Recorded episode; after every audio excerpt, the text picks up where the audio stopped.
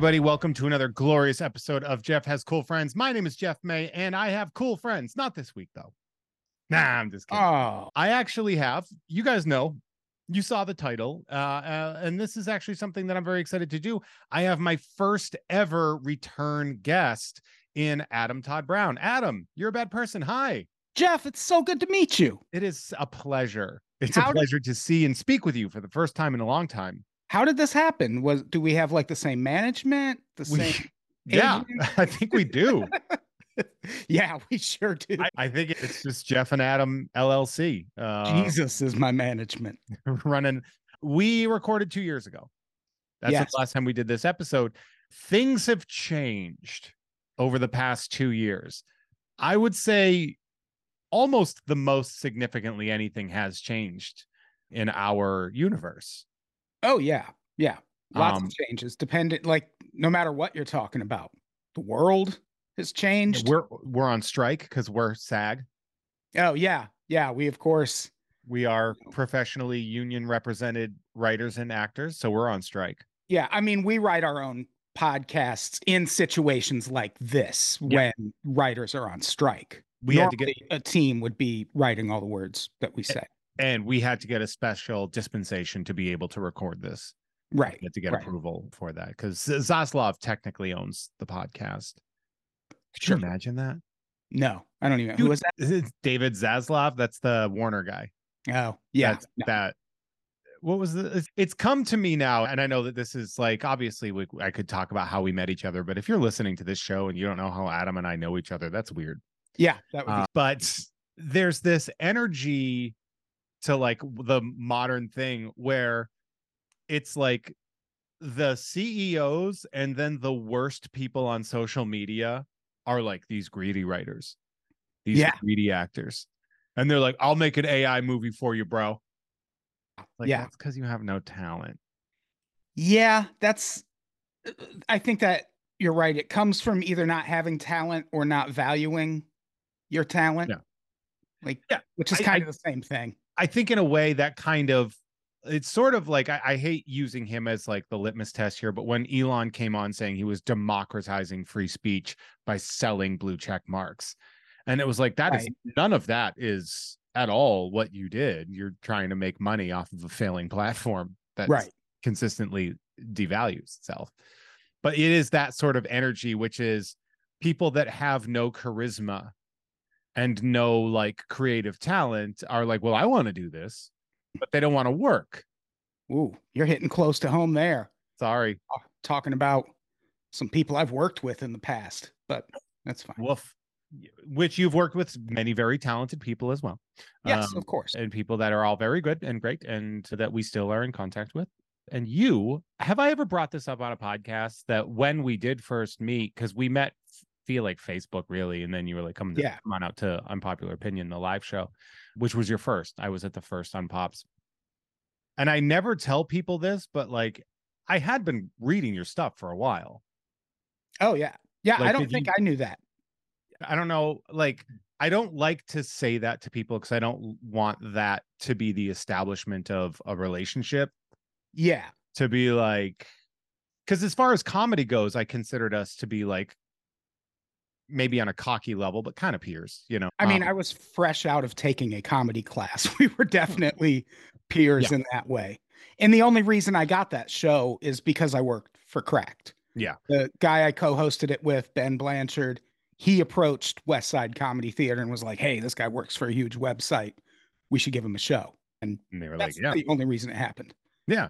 But yeah, so I was, I guess I was a fan. I've never told, I don't think I've ever told you that. Well, Um, because hey, I don't I like you. I appreciate that. Yeah, Uh, I don't like you. It makes me uncomfortable. but I did like your writing a lot. And I was like, this is a person that I would like to. This is like you see someone's art and you're like, I would like to know this person more. I think I would be good friends with this person. And I was way off. yeah, yeah, real huge miscalculation. but it, it is funny. We really uh, got a fast friendship going. Oh yeah. Like it, might be one of the fastest friendships I've ever developed where you meet somebody and you're like, oh, yeah, this is like my, one of my people. Yeah. Mm-hmm. And I, I think at least part of that had to do with I had sort of just moved to LA and I moved here to work for Cracked. And when I was working remotely for Cracked before I moved here, man, the camaraderie off the charts. In, in South Dakota. Yeah, when I was like hundreds and hundreds of miles away from everyone and we were just like interacting on a like work, like collaborative kind of level. On Slack. But oof, once I got to that office, it was not what I thought it was going to be. And I had a lot fewer friends in LA than I expected to. Oh, Uh, did it feel a little more clicky than you wanted, or Yeah, a little yeah. more like climby? I think that's Yeah. probably the problem when it comes to anything where you're trying to get your foothold, huh? Where it's like, Yeah, because they had been, I mean, there's lots of reasons for Yeah. it. But yeah, so I just like I didn't really have anyone, like I didn't have mm. any friends in LA really. And yeah, like Still we don't. just we got along so well. And like I still don't consider us friends, but no, like mortal enemies, but also like compatriots at the same time yeah, I'm gonna kill you, but it's gonna be at like an Angels game we go to. that we go to. Yeah. Yeah. yeah but it is it is really funny because you know we we obviously we have a I'd, I'd say a storied friendship i'd say funny this is just how connected we are of all the people i've ever had on my show yours is the most listened to episode Oh yeah, yeah. by like kind of a lot That's- and that is fascinating I, like it's interesting to me because obviously i believe in you and i know how good you are at what you do and there's a reason i want you on here but it was funny when i like looked at my like you know looked at all the numbers and i was like no sh- hell yeah Yeah, that is cool because my like my thinking would be, well, like these people have probably heard me talk. Like they, I feel like they probably know a bunch of what I was going to have to say, or maybe not.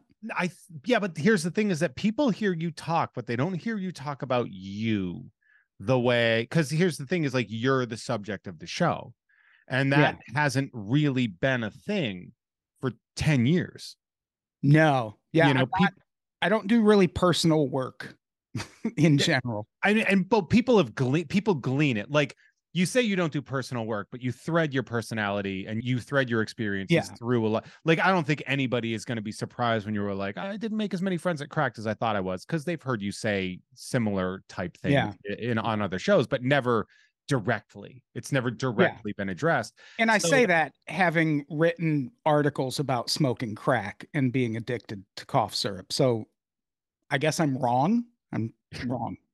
I'm just wrong about so. my work. Eh, although I don't know if if I was working with somebody and they were like, "Hey, I handed in these two articles. One's about the time I smoked crack, and the other one's about my cough syrup addiction," I'd be like, "All right." Slide my chair back a little bit.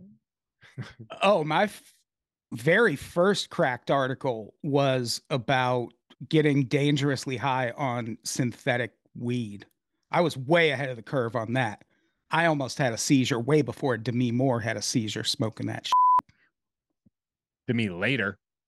Doesn't work. That doesn't. Nope, that's not. It's a her last name superlative, but yeah, but she would have had to die for that to work. yeah, it's to me late because she's dead. She's Uh, she's not. So, I mean, we've had it storied situations. We've had, I think we've had a lot of highs. We've had some very well documented lows. We've gone on train tours together, which that was a, a one time thing for me, I think. Yeah, yeah, that I was over that almost as soon as it started. Yeah. Yeah. That was like, we got, because we did a train tour from LA to Albuquerque to St. Louis to Kansas City. Right. That was the, yeah. Yeah. And two things. One, I we probably didn't prepare for the tour well enough, I think. But two, we got on a train and within an hour we were both like, I hate this. And then they Yeah. were like, Well, we got 16 hours to go. and that was just to get to the first show, Yeah. which um, was Albuquerque.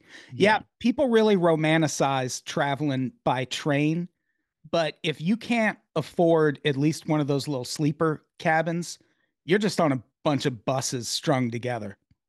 Or if you can't fit in one of those sleeper cabins.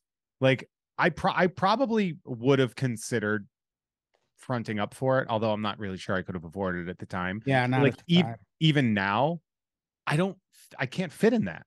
It was a I traveled in one once and for one thing, some of the best sleep I've ever had. But yeah, it was a tight fit for me and I'm significantly shorter than you. I ended up spending most of my time in the bathroom and the luggage cart because it was so big and I could like stretch out. Oh yeah. Just like hanging out there and like sleep. I slept in the bathroom. Yeah, that's right. Eh yeah, that was bad times. That was a bad idea. At least I had all that train wine though. Dude, you had so much you I remember you came up to me one time and you were like, dude, double train wine. It's happy hour. And you held up four bottles of train wine. And then you're like, I'm gonna need you to get some train wine. yeah, there's a limit. Like they, they cut you off of train wine. So I had to get you more train wine, which is uh That part was cool. That part it's very funny I was into. Yeah. Um, so unpopular opinion started as stand-up, and then like within like a month or so, you were like, I think I'm gonna do a podcast. I want to get into podcasting. Yeah.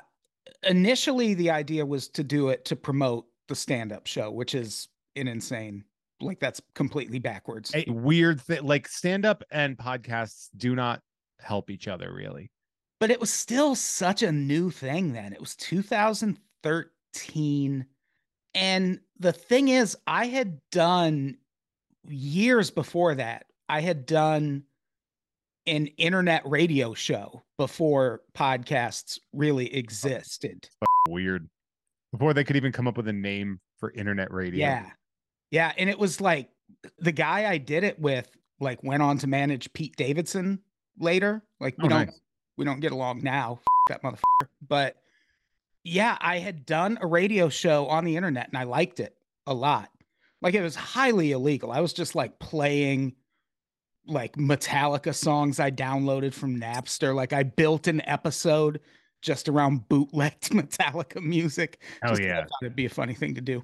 And so I got on podcasts pretty early. It was a thing I was already comfortable with. And Jack O'Brien was starting a podcast at the same time. And I was like, yeah, let's have two podcasts. And I started Unpopular Opinion, which was kind of a cracked thing, but not ever really. It was your thing. They were just providing. I mean, they clearly they let you. They did not put up a fight when you were like, I'm doing this on my own. So clearly they saw it as yours as well. Yeah. And I saw it as part of my pay. The fact that they financed me doing a podcast on this platform and being able to build a following of my own. Like, I never got paid. We did hundreds of unpopular opinion episodes, and I didn't get paid for any of them. We didn't have, they like, they weren't interested in in, yeah. putting ads on it or anything. So yeah, I just I kind of saw it as free money a little bit. Yeah, I mean that's not so bad. Yeah. Like they got what they wanted. Cuz I remember the first episode cuz I was on the first episode Yeah, yeah. and like that was I think the first podcast I ever did maybe. It was Oh, yeah. close. If it wasn't the first I've ever done, it was like the third or something like that. You know like it's very hard when your first podcast you do has 48,000 listens. yeah, it cracked was huge at that time. Boy. Oof. Woof, boy did they nosedive. But I'm sure the people working there now, I'm sure they're great people. I'm I just it is funny that everyone's like looking for the golden age and it's just like that's not gonna happen. yeah, and I don't know. People romanticize it a little bit. Name your favorite person of color from the golden age of cracked. Yeah. Name Alex your Schmidt. Yeah, yeah. Like it it was a boys club. And that's like that's not me talking. You can just go look at the content from the time. They put Rachel Bloom videos up on Saturdays exclusively, which that's when the fewest amount of people are watching internet content. And it's ironic that they would have done that because her videos were by far the best content on Her that site. Disney, her realistic Disney. She's one there's a reason she's where she is. Yeah, amazing. She was amazing. I tell you, I bumped into her during the writer's strike. I was walking to, this is going to pull right into it, a card store near, Oh, uh, sure, sure. near the, I believe it was like near the CBS Radford or whatever, the one in the valley. And, and I'm walking and I'm like seeing this woman, like we're looking at each other and we start talking. I'm just like, oh, we've done a show to get like we've Yeah. done stand-up shows together. I was like, I think we did an unpopular opinion at the West Side Theater. She's like, Oh my god, yeah, are you here to pick it? And I was like, ah, ooh, no, I'm here No. with cards. Can I cross that line to pick up a Ken Griffey? I gotta pick up a pack of Ken Griffey Jr. rookie cards. Crossing this Uh, line, but not why you think. Yeah, don't worry. I'm no scab. I'm a collector. But yeah, I ended I bought a box of the marble cards there. The new marble ones. It was nice. It was nice. But yeah, that that is really interesting to think about. And then when it came time to sort of make that correction, I guess, or to attempt it, it seemed like it might have been too late. I mean, the site fell apart shortly after. I mean, the site still exists, but there were, like with so many other media outlets, for whatever reason, there were lots of layoffs and firings. It's just that I was ahead of the curve on that too. Yeah, that's right. You got Story of my life. we uh, so yeah you're and i don't know if we talked about this on the last one but we it was like me you alex schmidt and tom reimann in chicago and you were just looking at your phone being like i'm pretty sure i'm about to get fired Yeah, yeah. like yeah, you were I- like looking at your phone being like i think i'm about to get fired yeah, I knew I was going to get fired. and then i think you were even like better get ready to move on to the next thing which i thought was we were all just sitting there like ooh this is weird Yeah, they're for reasons I like. I know they just passed that law and like I signed an NDA, but I don't really have to stick to it. But I also don't feel like getting into Sure. a bunch of the details. But it was actually kind of a relief because I was already, I had already started this Kickstarter. I was already planning to start the network. And when it came time for them to fire me, they let me take unpopular opinion with me. And I was like, cool. Like that that's actually pretty fine. Yeah. Because it and I mean even if they didn't, I would have just changed the name. that's what i did Yeah.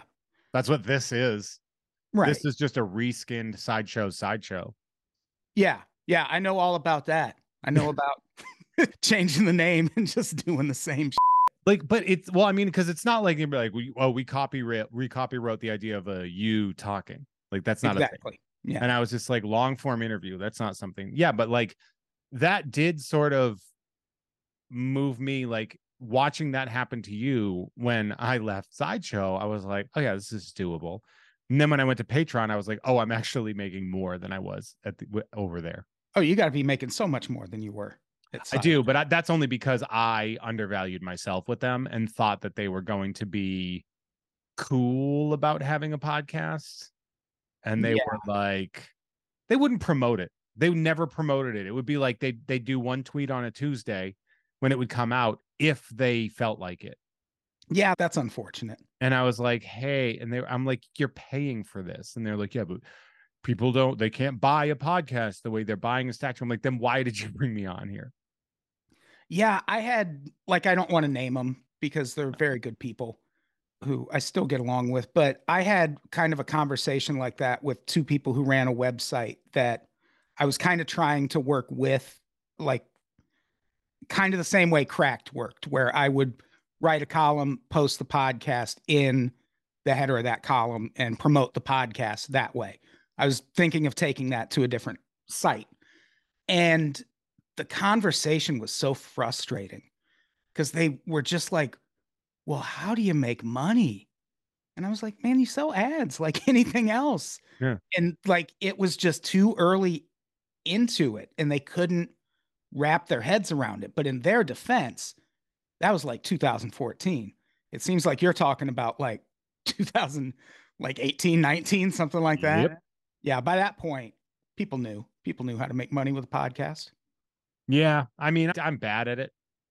To be fair, like I don't do ads on my free episodes, which I should just oh, do. yeah. I should just do that. I tried once to record an ad and it never went through. And I tried like recording it and then adding it in and it just didn't happen. I was like, I'm too frustrated and I melted down. I'm like, I'm not doing it. I'm just gonna Yeah. move on. But that's it is what it is. So you and I have made a we've made a shift, a big shift, Yes. which I want to talk about. And I want to talk about sort of the reasons why. Before we do that, because you're a huge piece of trash. But Sure. uh, I don't know if you know this, but if you go to patreon.com slash Jeff May and you sign up for the producer tier, I say your name on these shows Yes. I stole that from Gamefully Unemployed. I just stole it from them, and Um, it works. Yeah. Yeah. I did it at one point also. I was doing it for like I did like a, at one point I did it so cheap that I had clogged up my episodes with just reading off a big long. Yeah. And boy, did I cut that down. Now I have it at a premium where I only have 19 names to read, and that is that's a sweet spot right there. Yeah. That was kind of my concern. It just, I just, I honestly just didn't like doing it. But you didn't like reading the names off. Yeah. It just felt, it felt like it distracted from the episode a little bit or Fair. like from my, I don't know. Yeah, I mean, but yours your episodes tend to be a lot more themed, so Yeah. they have that. But I can come in and just say whatever. Like, Don't shout do out- I'll, I will add that nobody said anything about a Tiff's sauce problems, which if you listen to, Oh, yeah. you don't even like this show. Boy, scandal of the century over on there. Big scandal. But I will say, shout out to the Danish cheese guy who supports the free town of Christiania, Bavar Christiania. It's important to know that he said that's not a racist thing. Hi, your friendly neighborhood mortician here. Psst. You can order caskets online for way less money, and funeral homes have to accept them. Also, direct cremation is the cheapest option if you don't need anything extra. So like just set the person on fire yourself. Hell yeah, man. That's what I'm Yeah. talking That about. That seems cheap. That makes perfect sense. India style. The advice. Yeah. Let's do it. Shout out to Mr. Billy Beck. The Tubi Terror Bunny thinks you should watch more Rutger Hauer films. Shout out to that scene in Meet Joe Black where Brad Pitt dies. Shout out to Justin Wood, Bart Fardigan, Dan Adamski, world's humblest man. Shout out to Norm from Cheers, who we met in Kansas City. He Yeah. came out. We love him. He's great. Shout out to Dan. Oh, I love everyone on here. They give me more money. They're best. Shout out to Dan Hackroyd, Mind Freak 555. Shout out to Eat Shit and Die, The Goonies. You see that? Right. I hate that movie. Stupid movie. Check out this month's Nerd with Dre and Jeff. We're going to be watching American Tail Fievel Goes West. Is that Goes someone's West. name? That's, Huh? Is that a producer's name? Yeah. It's Dre Alvarez. Oh, okay. Yeah, he's I just- promoting Nerd. Yeah. Yeah, I just didn't. I didn't know if you just like took a hard pivot into plugs all of a Wouldn't it sudden. be wouldn't it be funny if he wrote the Fievel Goes West twice? What he actually wrote is Jeff, you can say whatever you want, including being lazy and just reading this. okay. Okay. Uh, shout out to watch me use these prehensile nipples to pick up pennies off the floor. That one makes me feel so uncomfortable when I say it. And I'm not gonna do it. I'm not gonna watch. I'm gonna watch that. I haven't had carbs or sugar in a couple weeks. I fantasize about deli sandwiches now. What's your go-to order, by the way, at a, like a sandwich joint? At a deli, I'm not a big deli sandwich guy. I, No, I like they're not it- great. Yeah, I like if I can get an Italian sub, I'm messing with that. Yeah. But I don't yeah, like this. I don't like this six-foot high pastrami that they try to pull No. off. no. Yeah, If somebody, if I ordered a pastrami sandwich and someone brought me one of those, I'd be like, I'm gonna burn this place to the ground. yeah. Mitch Hedberg has the best joke about that, where he talks about how huge the sandwiches are, and he goes, "Someone they brought me my sandwich, and they were like, "Can I get you anything else?" And I was like, "Yeah, a loaf of bread and some other people." Yeah, yeah, that's pretty much it. Like I don't need like that's like the purest of gluttony, right? To be like, I need it to be this much. Yeah, and who can eat that? Yeah, well, that's the, and people because I did a tweet about it one time where I said like I will I would burn the place to the ground. People were like, you take it home, and then you eat more. I'm like, I don't need to do that. No. Why don't I eat the sandwich at the sandwich place and then go about my life? Yeah. Yeah. Why can't I eat my $45 pastrami Okay, sandwich? that's the thing too. You're not saving money when you give me that. Like they're not doing that. They're not doing that to be benevolent. That sandwich costs thirty dollars. yeah. Yeah. It's a huge scam. but also carbs and sugar guy. Don't be afraid to mix it up a little bit. Allow yourself a little treat every once in a while. I had a Dr. Pepper at Mission Impossible. That was nice. I didn't make it to Mission Impossible. I Get got a bad Adam. night's sleep. Just go, man. I'm gonna, but Wimbledon is on right now, and that starts at five in the morning. I get I'm- that. I understand that. But you got to see this, man. It's so. oh, I'm going to. I'm gonna go. I was watching it and just laugh every time. You're just like, ah, this movie rules. yeah, I Like, actually, you should be allowed to yell that in the theater at a Mission Impossible movie. I think you can, in theory. Oh yeah, You know, I mean, I think anybody should be able to, not just me. Yeah. You should be say something to me. I'll throw. I'll do a Mission Impossible on your ass. You try to. Yeah. say Something to me if I'm having a good time. Yeah, it should be like Rocky Horror Picture Show, but everyone just shouts, "This movie f***ing rules." Rules. that I mean, kinda.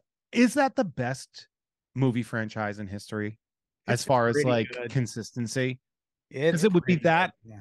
That and John Wick, but John Wick's still really young as far Yeah, as a I mean- franchise goes. John Wick's four in, and Pretty good all the way around. it's pretty good. I feel like it's waning a little bit. I don't know if I can do seven John Wicks. But Mission Impossible. Seven? People say like they don't like two because it's a little too John Wooey. But like I mean, whatever. set with like six out of seven, that's Yeah. fine. Like that's a pretty good batting average. And also, remember who did the theme song to that one? was that Metallica? Limp Bizkit. Even bet- Burn. did Metallica do the first one? I don't know. That was like Because that was like that- 30 years ago. because well, that's the song that kicked off all the Napster shit. Was Oh wow. it was like Metallica's first song in years and years, and it was for Mission. Imp- I'm pretty sure it was for Mission. It would have been Mission Impossible 2 because that would have been like 1999 to 2000. Because Um, remember, like I know that Dougray Scott couldn't play Wolverine in X Men because he was doing Mission Impossible 2. So it would have been around when X Men came out, which is 2000. Yeah, it's called I Disappear. And Oh. yes, it was from Mission Impossible 2. Hell And yeah. that's the song that started all the Napster stuff. Someone stole an unfinished version of it from the studio and uploaded it to Napster. And I mean, yeah, it was salty. it's gonna happen. They got mad about it. Shout out to the producer formerly known as the Ghost of Dave Thomas. Uh, who wins in the what if crossover we truly deserve? Doodoo Suit Bruce versus Doodoo Suit Wolverine. Probably Wolverine. He's got the claws. Eat and die, Grand Canyon. Hell yeah. And uh, final shout out to the wandering unpierced left nipple. Two Sure. nipple names. This is a I'm- 10, it's 10% nipple based. Yeah, there's a lot of nipples in those shout outs. And here's the thing nipples are great. Jeff has cool friends. We got a lot of nipples. yeah. Jeff has cool nipples. That is absolutely going to be a producer name after this. Somebody is going to tell me they want to change it to that. Okay with that. Yeah. Yeah. Yeah. Uh, if you want in on that, head on over to patreon.com slash Jeff May. I have a couple of producer spots open as well as the the one where I send you from the card breaks as well. Oh, I'm going to Um, sign up for that one. Yeah, I can send you stuff from I Must Break You as well as You Don't Even Like Sports Cards, which Adam, you and I have started doing. And we've touched upon it very briefly. We've touched upon this, but I don't think we've really gotten to the genesis of it, which was somehow I fell into card breaking videos. It was something that I was like, feel like that's something I would enjoy. Yeah. And then I messaged you, and was like, dude, we should start doing this. Yes. And because we had you don't even like sports already. We had this show. And I Mm. was like, dude, we can just call it you don't even like sports cards, and we can do sports box breaks, like pack breaks and stuff. We could do old junk and all this stuff. Boy, has it gotten out of hand. Yeah. I mean, It's fun though. yeah, I don't think I don't know that out of hand is the right way to put it. It's a thing I've become newly passionate about. But here's Yeah. the thing. It was like the thing I was most passionate about as a kid. Yeah. And now there's an adult way to do it. And, And it's fun. and it's fun and like i work too much like I if i don't do shit like this i will just sit with a laptop in my lap and like research atrocities for the conspiracy podcast so now I f- with baseball cards sometimes. Yeah. And you've been doing tennis cards too, right? You said you got some tennis. I did. I'm I haven't put it out yet, but I'm going to do more like an unboxing video series, but the first one just to make a smooth transition. I'm opening some 2021 Topps Chrome tennis cards. It'll be out by the time this goes up. But Yeah. yeah, I've gotten really into like cataloging. Like I have been meticulously going through all of the cards that we opened, not just that we opened during, you know, the videos, but I live so close to a Target. Sometimes we just get cards and we open them. And sometimes I'll just go to Target and I'll just buy some cards and I'll open them. And the research aspect of it is really calming to me. Like, Oh yeah, it's like very zen. like I don't watch enough baseball to know who Esteury Ruiz is just on sight. But there's a way to like figure that stuff out and know if you know this card that I ultimately paid a dollar for if you do the math in terms of buying especially like a retail box which tends to be cheaper like maybe that's going to be like a $75 card this time Yeah. next year and it's just it's so relaxing It is. It's scary to me when I go to Burbank Sports Cards, which is the card shop near my place, which is a world famous card shop. Which Yeah. I cannot stress to you enough. You gotta f***ing come up here and come with me to this shop. yeah i definitely will i was looking at a card on ebay today and glanced over at the seller name and it was burbank sports cards They have a warehouse with millions of cards, like Yeah. like millions and millions. I think they might be the biggest store card Yeah. store in the world. They were. I mean, even when it was like not crazy popular, they were still the biggest. They Yeah. were. I think they were in the Jack of all trades documentary yeah it is it's where they go in the warehouse and it literally looks like Raiders of the Lost Arks ending. yeah it's massive it's massive I'll go there. I was there not too long ago and I saw this guy losing his mind opening cards. And I kind of was like, he was near me because I was seated going through a, a box. And I was like, what's going on? He's like, I just spent $2,000 on this and I didn't get my money back. And he's all mad. And I was like, dude, just go to a casino. If- yeah if you're because here's the thing with like this hobby is like the classic way of making money off of this hobby is just it's just not, not really a thing it's so rare you're buying a lottery ticket you know Right. pulling an auto or a one of one or something like that it's very it's insanely rare and people just if they think if they spend enough money that they're going to get the hits or whatever and it's the gambler's fallacy i've seen it happen where i'm i kind of was like they should put up that gambling hotline like phone Yeah. number in their store Yeah. Oh, that actually wouldn't be a terrible idea because there have to be like, I spent, I mean, I've bought maybe four boxes of cards and even I'm like, okay, whoa, I need to, yeah we split that hobby box of top series two which Yeah. was awesome by the way and i think we should do that again but that was a 120 each yeah. to do that But meanwhile, you go to Target and they have all these signs up that are like, all right, only two two things per day per customer, which means there are people going in there oh yeah like daily buying stuff. And especially doing it that way, like it's like baseball cards really are a thing where you got to spend money to make that kind of money. Like if you want that million dollar card, I hate to break it to you, but you're going to have to buy like that $10,000 box of It's- cards. it's very rare that you get and but i will add i did have that happen once as a kid when i pulled that mickey mantle out of Yeah. one pack of score trading cards like one pack a dollar 49 Right. that pack and i pulled an insane a card that's of 2000 mickey mantle autograph right Yeah.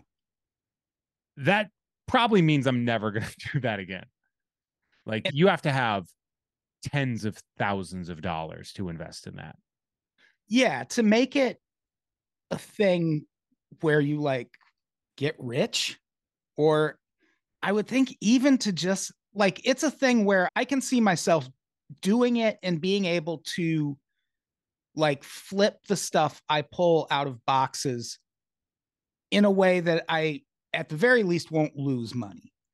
Yeah. But that also like the amount of work I had to put in just to like catalog all the stuff and like research well which prospect is worth following?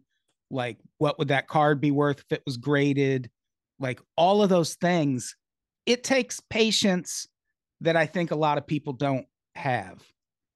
And the alternative you know is you just keep buying boxes until you pull that rare thing that is going to make you rich. We should be rich. we should be rich. That would be nice I think I think and this is something that we could I think we could talk out here. I think we're going to do that card show. The Oh, yeah. card show.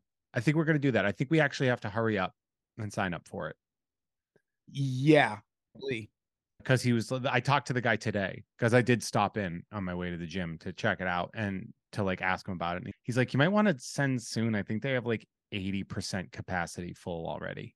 oh okay So we would do that. But I think we are either going to do something very good, which is, I think, you know, we can sell some of the stuff that we've picked up in our, you know, unwrappings for whatever. But then I think we can just do what we do. We can Yeah. around and promote our shows and get more people that are like, oh, like I like you guys. I want to hear you guys talk about stuff right which I think that's the interesting mix of it. And we were when we were talking about it, and you were like, "This thing looks like it's going to start getting expensive," yes which is a fear.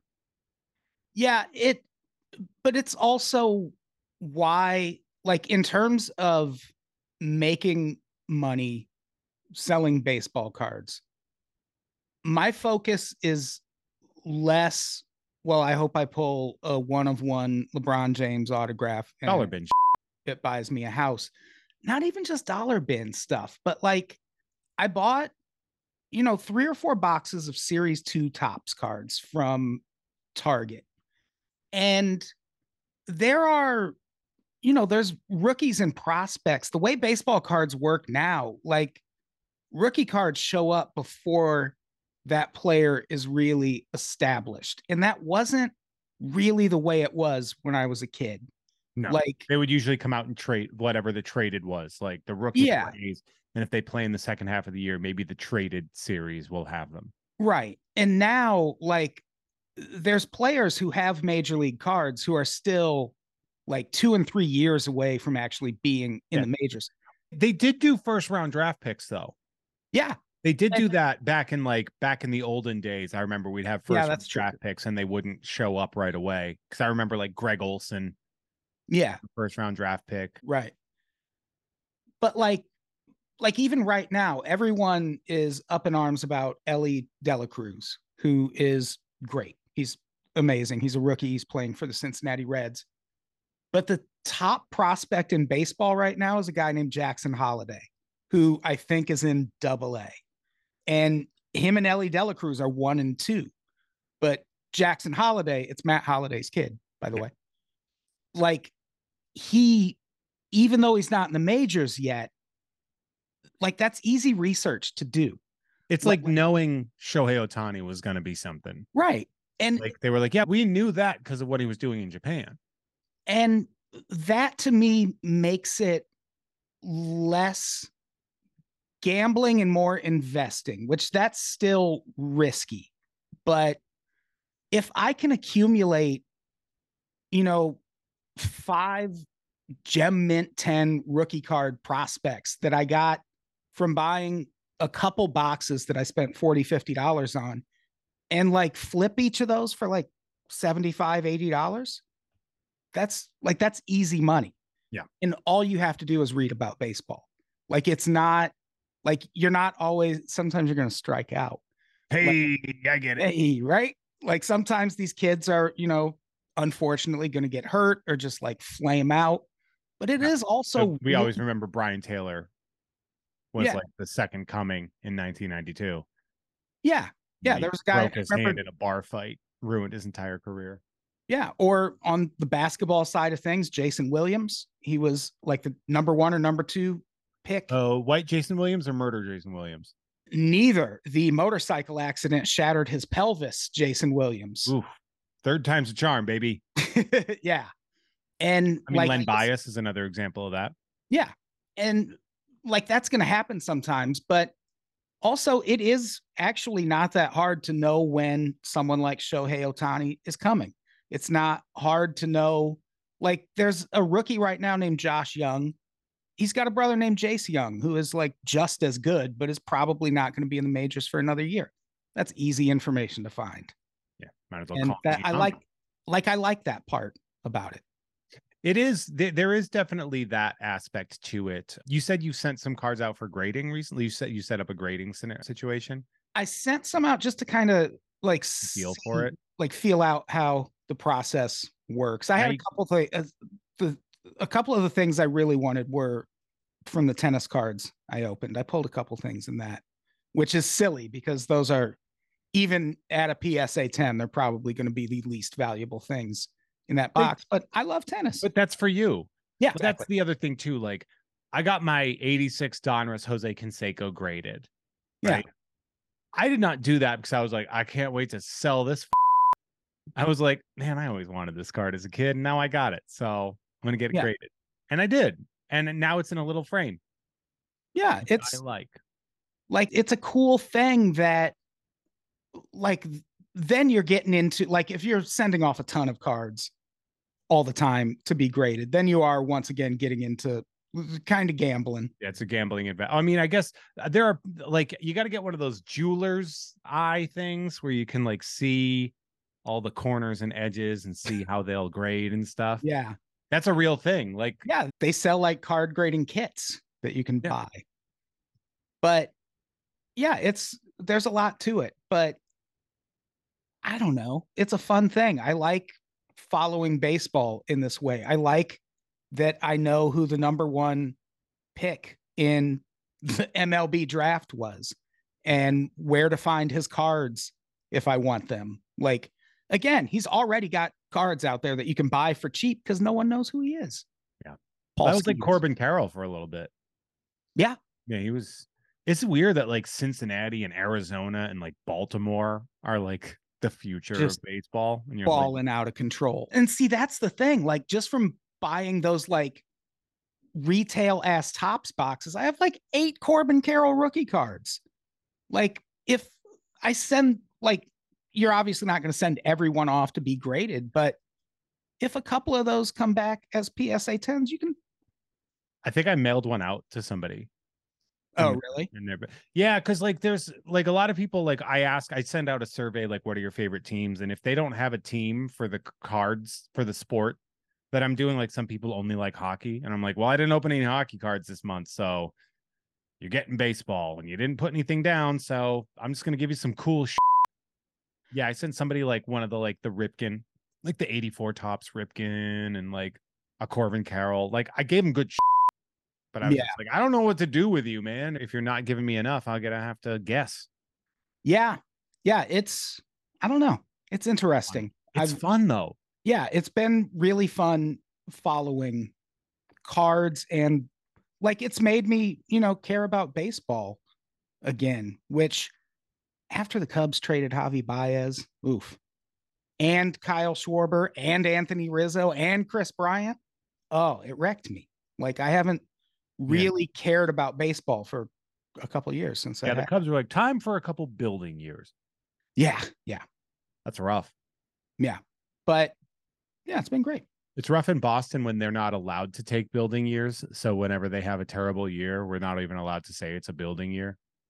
Oh yeah, like, no, not with your page, not with your pay scale. You can't be the number two or number three paying team every year and have a rebuilding year. That's not how this works. Like imagine the pressure yeah, like the Yankees or the Dodgers or the Red Sox and just being like, oh, they ex- the Red Sox didn't sell out Fenway for the first time in like 20 years this year. yeah. That's crazy. These people were just like, now we're good. They weren't interested in going anymore. Yeah, they're bad this year. So bad. They're really bad. They got a player though, Marcelo Mayer. They have a couple. Yeah. They have a couple of like decent prospects coming up. Masataka Yoshida. Yeah. Um, He's great. Roman Anthony. I love Yeah. that I can just name off Red Sox See? prospects. That would not have been a thing like two months ago. Raffy Devers. Yeah. yeah. That is it is weird though. But it's also okay, so I know we we've kind of gone a little inside baseball about it. Um, we when you look at the evolution of unpopular opinion from where it started to where it is now i mean unpopular opinion is dead yeah. as far as names are concerned but when you look at like where it started and where it is now it's so different even the name because when we kind of came up with you don't even like sports which was not our first pick No. the name of the podcast. Our first pick was uh, shut down by Apple. Is that right? What was our first pick? Sports by Huey Lewis and the News. Oh no, I just knew that know. wasn't gonna get. I liked that idea so much, though. Yeah, that would have been fun. It Would've been- we would have tanked. We would have been sued by Huey Lewis and his gigantic hog. Yeah, his big, massive wang. Just Big old baby arm down there. Yeah. Yeah. And it like the changing the name of unpopular opinion to you don't even like this show made sense for me because of how much unpopular opinion has changed. And like we had that, you know, early period where it was just kind of a podcast about anything. And then Trump happened and it became very political. And even at that point, there were people who were like, "Hmm, I like the old unpopular opinion. And it's like, I've been doing this for 10 years. I'm going to change over the years. And I really support or I really appreciate the people who have supported me this whole time. And I understand if it's changed too much for some people, but that's what made you don't even like this show feel like an appropriate Yeah. name. and me. you don't even like this network. Because I remember the first shift was the you're like, I'm just gonna call it you don't even like this band. And then because you have the music podcasts, which are very similar to to you don't even like sports in that it's Yeah. like a season at a Right. time. And so you were like, well, that fits. And so it did make sense that you don't even like blank thing being sort of our thing. I remember you said like when you looked to get unpopular opinion trademarked in any way, and they were like, that is taken. And you were Yeah. like, well, sh- yeah, that was taken. Unpops was taken. And the lawyer was like, you should just change your name. It's like, oh, is that like, all I should do? Soon. Yeah. And finding out easier said than done. I asked Apple about changing the network name on Apple Podcasts, and they were like, contact legal. It's like, oh, cool, cool. That- excited to jump through. Excited to jump through those hoops. Oh, Jeff, you know I haven't done it yet. I've been buying baseball cards, man. Yeah. Gonna bribe them with some Elly De La Cruz rookie cards. I could. The- this is a number nine to 25. This is a low number. I know somebody asked us on the uh, Q&A pod that we did relatively recently what our favorite pulls were. And we discussed stuff that we had pulled on camera. Um, is there anything that you've pulled off camera from buying these cards that you were like, oh, f- yeah. Yeah, I a few of them are tennis. I pulled a sapphire Coco Gauff card, which is still like just the sapphire base card, but it's a Coco Gauff card. And she's really great. I pulled a of 25 orange auto card of some player named Jonas Bjorkman, who I'm like not that familiar with. But when I pulled that card, I was like, oh, fuck yeah. I mean, an auto orange refractor. That's crazy. Yeah, yeah. In terms of there hasn't been a lot of baseball stuff that I've pulled off camera that like really blew me away. It's been more again like doing that research about prospects and then hitting eBay and finding someone who like Doesn't clearly they have, yeah. like doesn't know what they have or lost track of it in like finding that kind of stuff. I did pull that Ohtani card that I immediately texted you. It was Yeah, a, what was it? it was a blue rainbow foil board Ohtani card. It was a 2023 top series two. And it was just like a base card, but a parallel. And it had it was of 999, but it had like a little bit of damage Ah, on the top. But here's the thing it like when we talked about it, you were like, well, it's good for your personal collection. I'm not gonna like keep an Ohtani card around just to look at. So I put that shit on eBay. It sold for 21 bucks. like- going. Did you, like you I did, point I pointed out the damage. I like did a close-up picture and like called it out in the description. So I wasn't like cheating people in a fing baseball card shop, bought it for $21. there it is. They know what's Love it. going on. Yeah. So file a thing. Did they auction it or did you set it at like a buy it now price? I did an auction. Yeah. Because I didn't know what it was worth. I started it at five bucks to see what happened. And yeah, I got 20 bucks for it from a box I paid, you know, $40 for. So Nice. I paid $20 for it. Nice. I got a Topps now card, an Ohtani card that I had. I pulled one of those like, congrats, you win ten dollars to the Topps Now store. Oh, yeah. And I was like, this is f- weird, but all right. And I looked and they saw they had an Ohtani. I was like, yeah, I'll take that. Yeah. I pulled one of those too, but I have not gotten the card yet. Oh, did you cash it in? Yeah. Yeah. I went on? What did you take? It was also an Ohtani. Like, yeah, that's the he's like Elly De La Cruz at Ohtani's Sh- Shohei Ohtani. For those of you that don't understand, Shohei Ohtani is currently the best player, kind of the best player in baseball right now. He's leading the league in strikeouts as a pitcher and home runs as a hitter. Yeah. That It's- is insane. it hasn't been done in such a long time. It's Pumpsy Winderson of the 1908 Ducks. Yeah, like like you bring it up all the time. People always mention Babe Ruth. It's like, man, Babe Ruth did that for a couple seasons. Like he didn't keep that up when he went to the Yankees. Also, I don't think Babe Ruth was throwing like Ohtani was throwing either.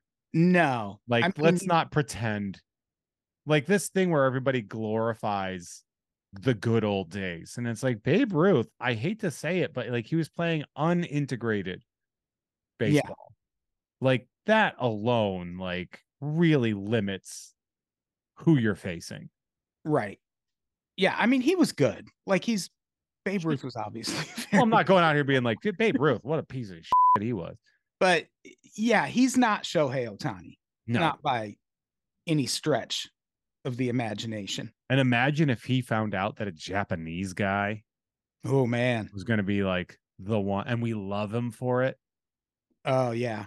Yeah, that would be- lost his damn mind. The yeah, there's the, there's a, a prospect coming up named Bryce Eldridge who is trying to be the American Ohtani. And I guarantee you there are so many old crusty ass baseball writers who are just like, come on, kid, please. They're just rooting for the white guy in boxing. Hell yeah. You know the guy. That's the we had a ton of those guys back home, obviously, because where I'm from. And it's the same thing as all those guys had Notre Dame jackets and they never went to Notre Dame. Yeah. They didn't even graduate high school, for God's sakes. But they were like, a white guy ready to fight. Yeah, that's that represents me. exactly. That's why I'm a Celtics fan. Just a fat white guy smoking a cigarette near a basketball or a pipe. That's, that logo speaks to me. The coach smoked. Damn right he did. that was cool though. Yeah, he was aw- and they were green cigars. Like Yeah, that's branding right there. so so you changed the name now. It's you don't even like this network. Has it affected listenership at all? No, I think I broke people in. Like, I think I made it a smooth transition. Yeah. You know, I didn't surprise anyone with it. We made it. Granted, I put the announcement at the end of what was ultimately about a five hour, 500th episode. Yeah. Which we split into two, but it was still Avatar shit. I'm glad I got the easy episode. Yeah. Yeah. I was on that second half. Yeah, the I mean the first half was mostly fun, and then there was the part with Randall and Connor. But Cool. yeah, that we don't have to talk about it. We don't have to No, you guys can listen to the fifth, Unpops episode 500, which is also the last episode of Unpopular Opinion before it got rebranded and renumbered. Yeah, and you know, we explained there that it- it's mostly for legal reasons, but it's also kind of a break I need from like unpopular opinion is still so tied to cracked in people's minds and I'm ready to move on from that and this felt like part of that. Yeah, I feel like people at this point in time have to be ready to move on, right? Like everybody you loved from there is now doing other work and it's trying to be a new thing. And everybody's mad that it's not the old thing. But it's like, let it be the new thing. Yeah. We still know good people that work there. So it's like, you don't want bad things to happen to it. But if I don't understand, everyone's like trying to hold on to the past. It's like everybody you liked, you can hear on a podcast somewhere. Yeah. Like you could just, just go enjoy what they're doing now, where they can control what they do as well. Yeah. Which is that's what I that's what I feel like is I think the best part is that we are our own thing, that we can do what we want. And Yeah. Uh, Yeah, by the end of my run at Cracked, I was definitely over the concept of having a boss anymore. And it was, yeah, like I definitely like that part. I like that. But I mean, I was, I didn't take or receive a lot of oversight at Cracked. I was a pretty, pretty much a self contained unit there. I wrote my column, I ran the columnist section, and I did my podcast. So I had kind of my own wing of cracked after I started several other things like the quick fix section, personal experience section, which I didn't find out I started that until after I'd left cracked. That was fun and exciting news to me. But sure enough, based on a column that I published on cracked, not written by me. So yeah, it just, I don't know. Yeah, no, it's it's, It's- it's- like the other part too is like there's no need at this point in time for like everybody's like looking for like grape sour grapes or drama and stuff. And be like, people are just moving forward and doing things, man. Like doesn't have to be controversial. It's Just like, yeah, man, people are having careers, doing their things. So now Yeah. I mean, my- there's some sour grapes. I just don't want to talk about it. Yeah, fair enough. What do you want out of you don't even like the, like what's the goal currently? Cuz that's what people ask me all the time and I don't know how to answer it, which does make me feel like I might be treading water The goal out of doing this. Like out of what we're do- what we're currently doing with like the cards and the podcasting and everything like what are what's our step? I mean, I don't really have like I'm not trying to host a TV show or anything like that. I just I want to just be able to do what I want.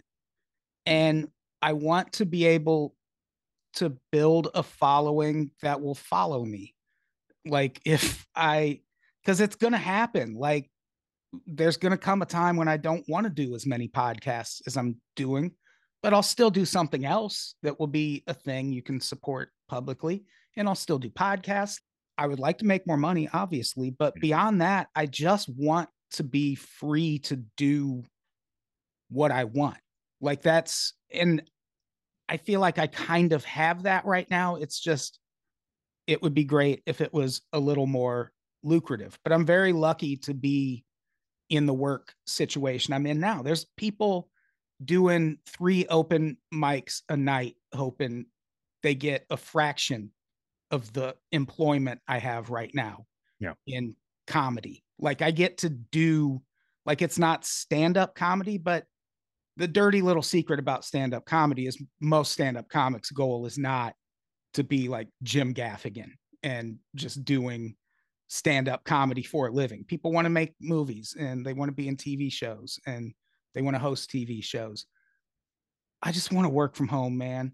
Yeah. I just don't want to have to go back to an office. I don't somebody recently asked me, they were like, Well, what do you want? I was like, I would like to make enough money that I'm not considered under the poverty line with my income. Yeah, that would be nice. And then she asked a very devastating question, which was, Well, what are you doing to make that happen? And it shorted me out because I was like, Oh man, I think I feel like I'm accidentally being called out for not trying to make more money doing this. I don't know. It's it is hard. Yeah. Like it's hard. Like I when I redid the tiers, when I redid the Patreon tiers, things shifted, but a lot of people left because they were getting a really good deal for ten dollars, and when they were no longer getting that specific deal, they were just like, "This, I'm out." Yeah. And that was a bummer, but I'm like, I'm also like, I get it. I gave you something really great, and then I took it away. I understand that, but like when I do like the rookie card tiers and stuff, like I like doing that. I like putting those packages together. They take Yeah. time and work, but it's fun. But yeah, I'm, I'm it is one of those things where you're like, you know, and you'll get people and they'll be like, "Well, what can I do to help?" And I'm like, "Just f- tell your friends, man." Like, Yeah. It like it's hard for me to a lot of the things I need to have done. I've tried to have people help with like research in this. I don't want to like make anyone who's done research feel bad. Like there have been plenty of episodes researched by other people that were great. but they're not you doing Yeah. research the way you do research. I'm really particular about it. Yeah. And it yeah, it's hard for me to turn things over to people and I don't want to make people work for free. Like as much as like I've had people offer, I have a couple of times like we had a guy running our YouTube for a while like but it feels I don't know. I just can't do it. And so yeah, the best way to support is just listen and tell people. Yeah. Yeah. It's like i i had this, I was saying, I forget where I was saying this, but it was like when people, when you're like support and people like, well, I don't have money. And I was just like, that's, do you think that's what we want out of you specifically is money? Then you're missing the point. Like support is, you know, reviewing and liking and commenting and sharing. Like Yeah. it, it doesn't have to be financial. And it can be very devastating when people are like, well, that's all you want. I'm like, no, I just want to be heard. The more I'm heard, the more people will pay attention. Like, you know how you get a sponsorship from a company like Topps or Upper Deck or something like that? You get people watching Yeah, exactly. you get people watching and that's one of the things where you know when i came to you with the sports card breaking thing i was like well the things a lot of these people are making their money off of ad revenue from their videos right. and then they're getting sponsorships because they have 20 25,000 30,000 100,000 followers they're getting Yeah. they're putting up those numbers and we need those numbers to hit it's just hard Yeah, it's hard and we don't like we don't have 25,000 people we can tell that to. So that's where, you know, telling your friends comes into play. But also it's part of the reason the show is called You Don't Even Like Sports is because it has it was a thing it cracked that we acknowledged all the time and it was a thing that showed up in the numbers. Like that audience did not like sports. Like we just would not like we got a lot of really great sports based ideas and pitches from people when I was at Cracked. And we would maybe publish one out of 10 because the audience just wasn't into sports. there's a war on the concept of sports by pseudo intellectuals Yeah. people that think that they're so smart that sports are below them uh Right. i find those people to be some of the most insufferable people in the world and i apologize because i guarantee some of those people are listening to the show right now Oh, sure. and, and i don't mean this to say i think you're a bad person i mean this to say i think you're insufferable Yeah, it is. I mean, it's a little obnoxious. Like you can just not watch sports. it's like anime like mm. okay i don't really watch a lot of anime i'm not gonna be like make that my identity every time an anime convention comes into town it's like when people are like sports ball and it's like dude if anime expo comes to town i'm not gonna be like oh i'm sorry anime ball Yeah, I was Gonna- watching, I think it was like a cooking show or something recently. and they had to do like a sports themed meal. And one of the contestants was like, Oh, why does it have to be sports? I hate sports. And it's like, You're cooking. Just cook. Cook. Calm Cook, down. make it a football. No one's asking you to throw a curveball. Yeah. Just cook your food. Just cook your damn tart and shut up. Yeah, shut up. That that really is the thing. And it's these people that there's this like everyone thinks they went to high school in an 80s movie where they're like, you know, the jocks bullied me in high school. It's like, I don't think they did. I think you're Yeah. probably lying. I think you're probably Mandela affecting your own existence because you felt insecure as a kid because that's what kids do. Kids are insecure. The jocks did not bully anybody in my school. They were too busy like being active. Yeah. I got bullied by my family. Yeah, right. like my I lived really close to a bunch of my cousins and aunts and uncles, and they were all assholes.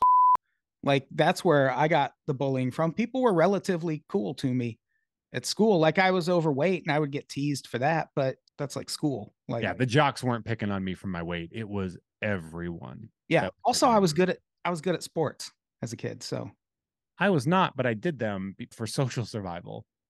oh yeah. I hated pretty much every sport I played in school. I just did it because I was like, all right, well, if I play football, I'm a lineman and that's an athlete. But if I have the same body and I don't play football, I'm a fat guy and that's bullyable. So Yeah. I, literally like it was like my form of survival, I guess, Yeah. where it was like, oh, no, I'm just this big because I have to be.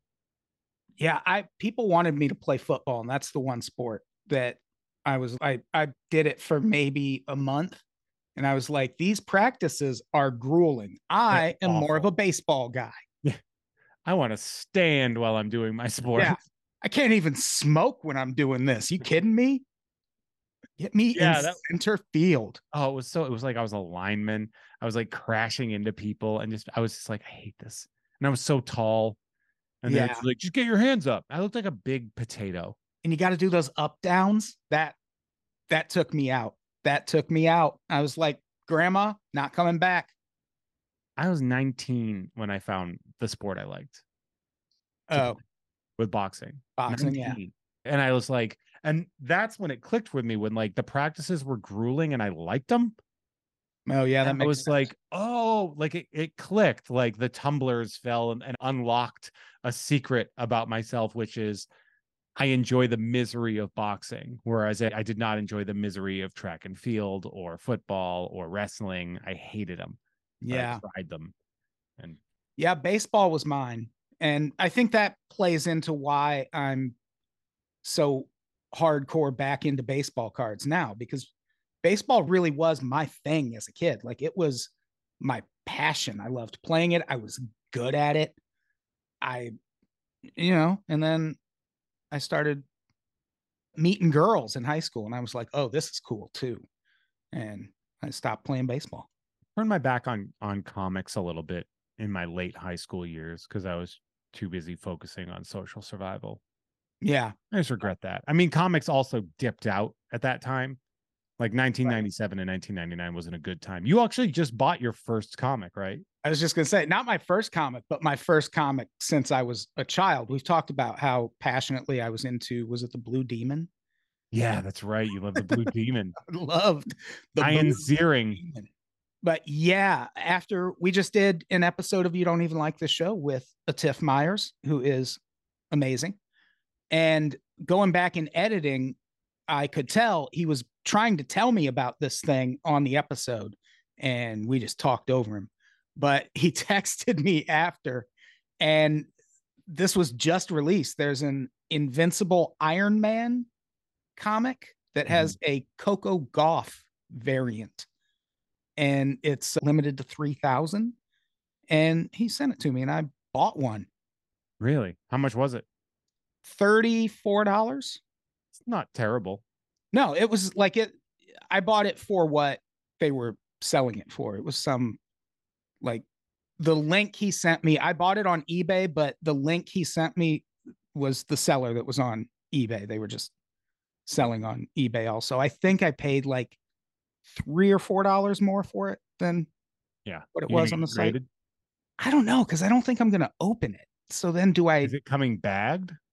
It is. It's and see, this is how much I love tennis. Now I'm excited to talk about a comic book Yeah, that right. I'm never gonna open. But yeah, it was it's bagged and it has the certif in the back. We should get that some graded. Yeah. Yeah. Let's do it. So it's like CGC, if you know about SGC, the card grader, CGC is the same company. oh yeah. So they're the comics grading or comics guarantee corporation or whatever. But Yeah, we'll get it graded. I looked into it a little bit. And Yeah. it seemed like the opinion was split on whether like if you're not gonna open it, then Because it's not a sealed poly bag. It's just it showed up in a bag. right. So like well, you go, you take it, you get it graded, everybody's happy. Yeah, Yeah. maybe I will. Yeah. We should do it. You have it there? I'll f- take it to Comic Con with me next month, next week. Wait, Oh. as of recording, either in two days or I just got back, depending on the scenario. Why not both? Put it up both but both days. I am actually going to be putting it up both days. So Oh. Patreon exclusive goes up a week early. Oh. 2 weeks of Adam Tod Brown, one for the money people and one for the no good, worthless freeloaders that I love. Oh, you lucky freeloaders. Well, that being said, I know uh I know we got to get you uh get you moving pretty soon and we still got a little bit of bonus content to come for those Patreon exclusive people. So you don't even like sports or you don't even like this network, right? Are you don't even like podcasts. No. it, it- the you don't even like podcasts network. That's what it's called. Yes. Okay. And so like tell people how to access this. I mean, a lot might be murky, right? Right now because you're in the transition. Yeah, a lot of it is kind of up in the air. We're still changing the names of things. I was disappointed to find that changing like your Patreon URL, it just like disappears. And like people who go there after that, they just find like, oh, whoops, this page is missing thing. Whereas I was hoping it would like redirect people. So, like, still the best way to, I mean, our podcasts are available everywhere, just like any podcast. You don't even like this show is everywhere. You don't even like sports. There's most of the episodes are out publicly. You don't even like this band. Like it's all out there wherever podcasts are at. But also patreon.com slash unpops still for right now. But hopefully that will change. And also we're trying to lean into using our Discord more because that seems like a central place where because we have subscribers scattered at like we have Patreon, we have a supercast, unpops or unpopularopinion.supercast.com. And we're trying to lean into the Discord more. So you can go sign up for that at you don't show.link slash discord. You don't show dot link, link slash discord. You know, And if you mix it around, it's Dick Sword. ah, I like that. That's. Dick Sword. That's funny. Got him. And yeah, that's where we're, we're gonna try and focus on posting a lot of our updates. There. Yeah. Yeah. Yeah. Yeah. Um, is your store still open with the stuff or is that because I know you had a store and we're doing you're doing like pre-sales on shirts and stuff? Yeah, well, depending on when this goes up, because the shirt pre-sales are happening through the end of July. So this goes up on July 18th and then also July 25th. Oh, So okay. you that, those of you that are listening, you have either a week and a half or five days. And that store, same thing. You don't show dot link slash store. Very easy. Yeah. You said And, you, uh, you sold out of the uh, Yeah. out of the hard drives already. I might do some more. Those went over really well. I sold those quicker than I thought I would. That's that's the perfect example of like residuals for yeah. podcast. And yeah, depending on when people who might have bought those are listening to this, those hard drives are going out very soon. I didn't include in the description on the store that I have to upload the files to each hard drive myself. That's going to be some work. There's a reason they are one terabyte hard drives. It's because we have a lot of podcasts. Yeah, So- you're getting like 400 and something episodes getting. oh, I mean, it's, or is it? It's a hard drive with every Unpops network Oh, damn. ever. like we were able to find i think the only thing i left off is the darkest hour for obvious reasons Yeah, that's probably a good idea. That guy's a f- face. yeah but beyond that it's like everything we've done there's a listener i should have asked ahead of time i don't know if he wants me to name him but i had lost the first like 30 episodes of unpopular opinion and i mentioned on an episode of you don't even like this show that i was looking for him and someone like booted up an old computer and found like the first hundred episodes. So now we have all of those again. And I think that hard drive might be the like that's kind of the only place those You episodes are. those at. episodes what? when the person sent them to you. Though you're like, well, I got, at least I got these now. Yeah, it's like here's the thing. I don't love those episodes. It was a different time, you know. Different time doesn't matter though. Yeah, it, That's like being like, well, Van Gogh didn't like his first stuff. It's like, yeah, but that's an important part of the process. right. Yeah, yeah. It, And was good stuff in those episodes too. Just because you're, just because Yeah, you're ten years, ten years evolved from it, doesn't mean that there isn't good material in there. Yeah, there's definitely some good stuff. And uh, so yeah, we sold a hard drive with it ended up being over a hundred gigabytes of material. You still got 900 gigs left. Yeah. The site I got them from, the 500 gigabyte one was sold out. Otherwise, I would have just done those. That makes sense. Yeah. but yeah, you have like enough space to store the rest of your life. You're gonna autograph them? I was thinking about it. I haven't sent them out yet. Do it. Like, why not? Yeah, I might sign them. Why? Who gives a shit? Do it. Yeah. Do it. Yeah, bro. Awesome. I know social media is not something that you necessarily like to focus on. Usually I tell people what their handles are, but you have Blue Sky. Well, I do Instagram too at Adam Tod Brown. Adam Tod Brown with one D. This is One the. D. One. So at uh, Adam Tod Brown on Instagram, and as well as like Adam Tod Brown at dot bsky dot Yeah. soc dot. However that works. Yeah. What do you think of Blue Sky so far? I feel like I really feel like Threads showed up and been like, this is it's easier to do this. It Threads, is. I haven't. And then the people are, and nobody cares that they're like, to get rid of threads, you have to delete your entire Instagram account. And we have access to all your information. And I was like, that seems a little bit. Oh, is that a thing? Yeah. Threads was like a whole thing where it's like within the T and C's of it, it's it looks shady as shit. It's fun. It's Zuckerberg. Yeah. I'm not saying any of these tech people are good or even better than the other one. Everyone's like, who would win, Zuckerberg or Elon Musk? I'm like, I hope they both explode. Yeah. We all lose. Yeah. Just like the aliens versus predator poster. Yeah. But yeah, if you uh you want to hear more from me, you should check out You Don't Even Like This Show and You Don't Even Like Sports podcasts for people who don't like sports, as well as You Don't Even Like Sports Cards, live video show on You Don't Like This YouTube, where Yeah. where Adam and I open up sports cards as well. Adam, you've been doing some as well that you're going to be dropping on your unboxing as well.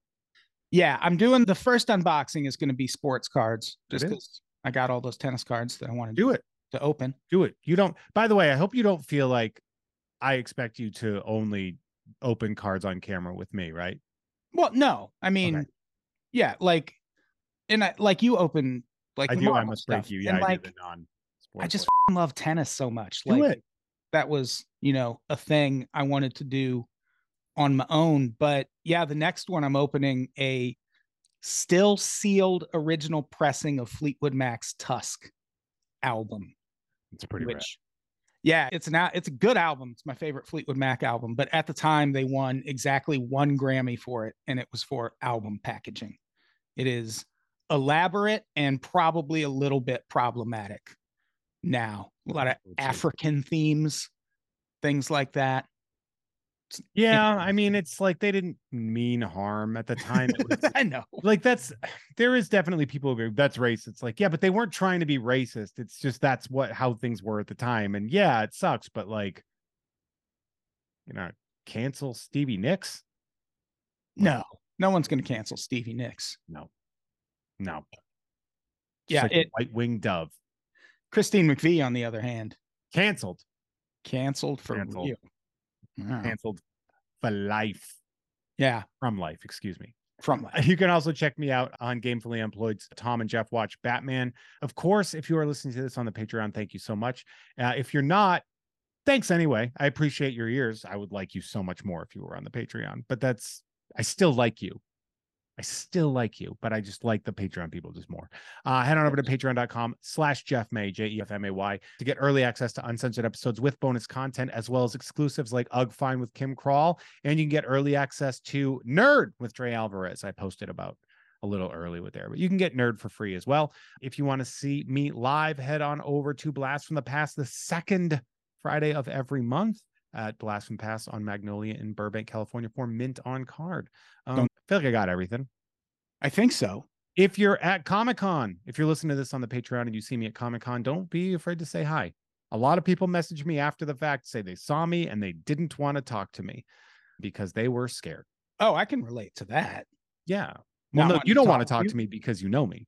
Yeah, exactly. Yeah. Oh, okay. Yeah, I assume these were people who just knew you, and These like, people are "Oh, like- today. Someone was like, I didn't want to interrupt because you were talking with one of your friends. I was like, I need to brag to my friends that people recognize me. Of course, yeah, I desperately need that. Like, Yeah. do you know how much of a flex that would have been? yeah. If I could like big dog my friends at Comic Con, say something. Of course. And I think I might do something like bring a hat with me, and the first person that comes up and recognizes me, I'm just gonna give him a hat. Oh, that's fun. Why not? fun.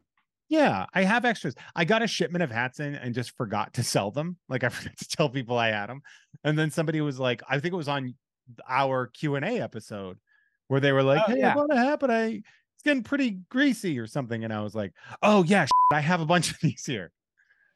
Yeah. Sell But- your hats, idiot. Well, I should. You can sell it. Just send me a message on social media. You can buy a hat.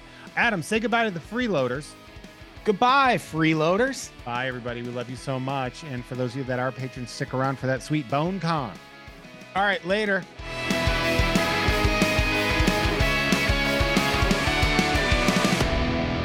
Hey, everyone. Our artwork is created by Justin T. Brown, who can be found at Artness by Justin Brown on Instagram, as well as artnessbyjustinbrown.com.